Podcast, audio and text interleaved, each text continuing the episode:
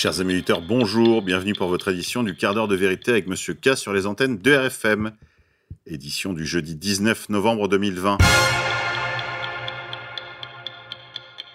Aujourd'hui, nous sommes la Sainte Tanguy, du celte Tan, feu et qui, chien, saint breton, auteur du meurtre de sa sœur par erreur, moine et fondateur de l'abbaye finistérienne de Saint-Mathieu. Quelques aliments de saison pour des idées de repas. Cresson, chou-fleur, langouste, poule, cheddar, pomme granny. Nouvel ordre mondial. Mark Zuckerberg, PDG de Facebook, se fait étrier au Sénat américain. À retrouver sur Facebook. youtube.be slash 06H8D3KEY majuscule XC. À confirmer dans les prochains jours. Bérou, François Bayrou, ancien ministre de l'Éducation, a tweeté Je suis favorable au vote par correspondance et encore plus au vote par Internet. Il se cache même plus. Hollandisme révolutionnaire? Emmanuel Todd avait tout prédit. Écoutez. Pays où euh, l'oligarchie dirigeante, euh, c'est, c'est presque de, pléonasmique de dire ça, a, euh, s'est assis sur le ré résultat du ré référendum de 2005. Non, On est dans un pays où les députés socialistes ne s'intéressent plus, et, et, etc. Donc, donc, il y a, il y a un risque pour la démocratie avec le Front National, et je pense tout à fait qu'il y a un risque pour la démocratie avec Macron, parce que si Macron, si les gens d'en haut arrivent à faire élire euh, leurs choses à nu, c'est-à-dire sans prétendre, mais ils vont avoir une tête comme un chou-fleur. Tout va être permis. Tout va être permis. Et on peut tout à fait imaginer un monde dans lequel, la prochaine fois, plus d'élections avec Macron. C'est ça que vous ne voyez pas. À suivre, Donald Trump ne joue pas seulement au golf. Il purge le Pentagone par Thierry Messant sur volternet.org. En pleine contestation des résultats de l'élection présidentielle, le président Donald Trump a entrepris de purger le Pentagone des chefs de la rébellion. Premier visé, le secrétaire à la défense qui n'a cessé de mentir pour cacher les réels objectifs des officiers généraux. Une fois l'élection présidentielle terminée, le locataire de la Maison-Blanche n'a plus droit que de gérer les affaires courantes. Mais juste avant la proclamation des résultats du scrutin par la Commission électorale fédérale, le président Donald Trump a commencé une opération de nettoyage sans précédent du Pentagone. La presse US, toujours occupée à le présenter comme un narcissique incompétent, ne semble pas tenir cela pour important. Elle le présente donc comme jouant au golf. Pourtant, il a démis le secrétaire à la défense Mark Esper, remplacé par Christophe Miller, son chef de cabinet, Jen Stewart, remplacé par Cash Patel, le directeur de la politique de défense, James Anderson, remplacé par Anthony Tata, le sous-secrétaire à la défense chargé du renseignement et de la sécurité, Joseph Kernan, remplacé par Ezra Cohen-Watnick, l'agent de liaison avec l'OTAN, Michael Ryan, remplacé par Andrew Winternitz. Ce mouvement de personnel est facile à interpréter. Depuis l'annonce par les grands médias d'une victoire sans partage de Joe Biden, les confessions des hauts fonctionnaires relatant la manière dont ils ont saboté des années durant la politique des Jacksoniens se multiplient. Les officiels évincés sont soupçonnés de les avoir couverts, voire d'avoir comploté pour renverser le président Trump.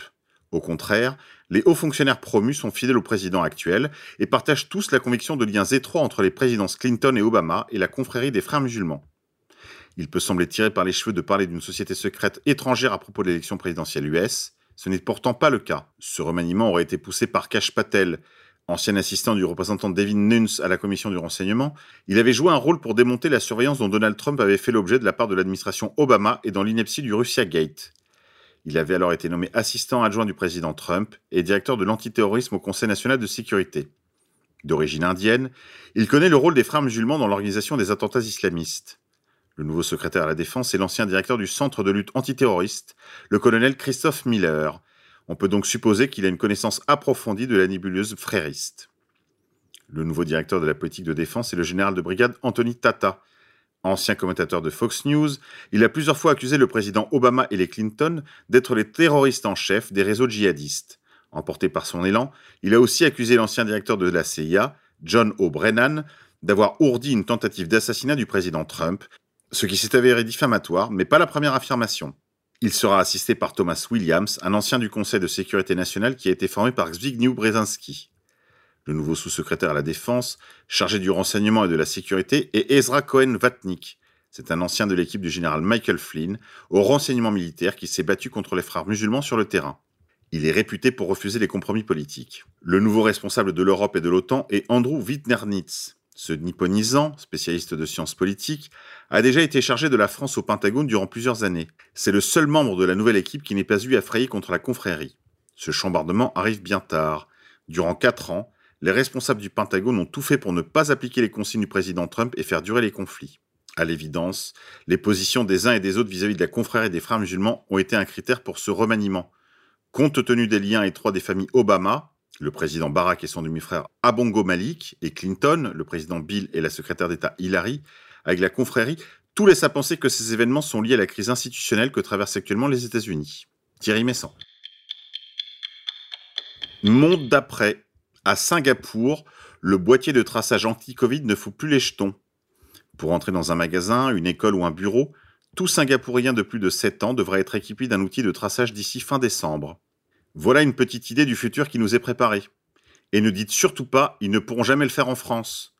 Confiner la population, l'obliger à mettre des masques, empêcher les gens de s'embrasser et de se dire bonjour, interdire le sport, fermer tous les restaurants et les bars, voici quelques exemples de ce qu'ils n'étaient pas censés pouvoir faire. En tout cas, s'il y a un an, on avait dit que vous auriez interdiction de sortir de chez vous sans attestation dérogatoire à présenter à la police ou à la gendarmerie, vous ne l'auriez jamais cru. Le pire de nos cauchemars est devant nous. Il va falloir que chacun s'organise et se révolte à son échelle. Il faut apprendre à leur dire non, et vite. Reflux. L'effet Mike Pompeo à l'Élysée est immédiat. Emmanuel Macron prépare le déconfinement. Par brianage. Sur profitescatholica.com. Mike Pompeo s'est rendu à l'Élysée le lundi 16 novembre 2020 et dès le mardi 17 novembre, le roi Tlé annonce le déconfinement. Nous savons tous que le hasard n'existe pas.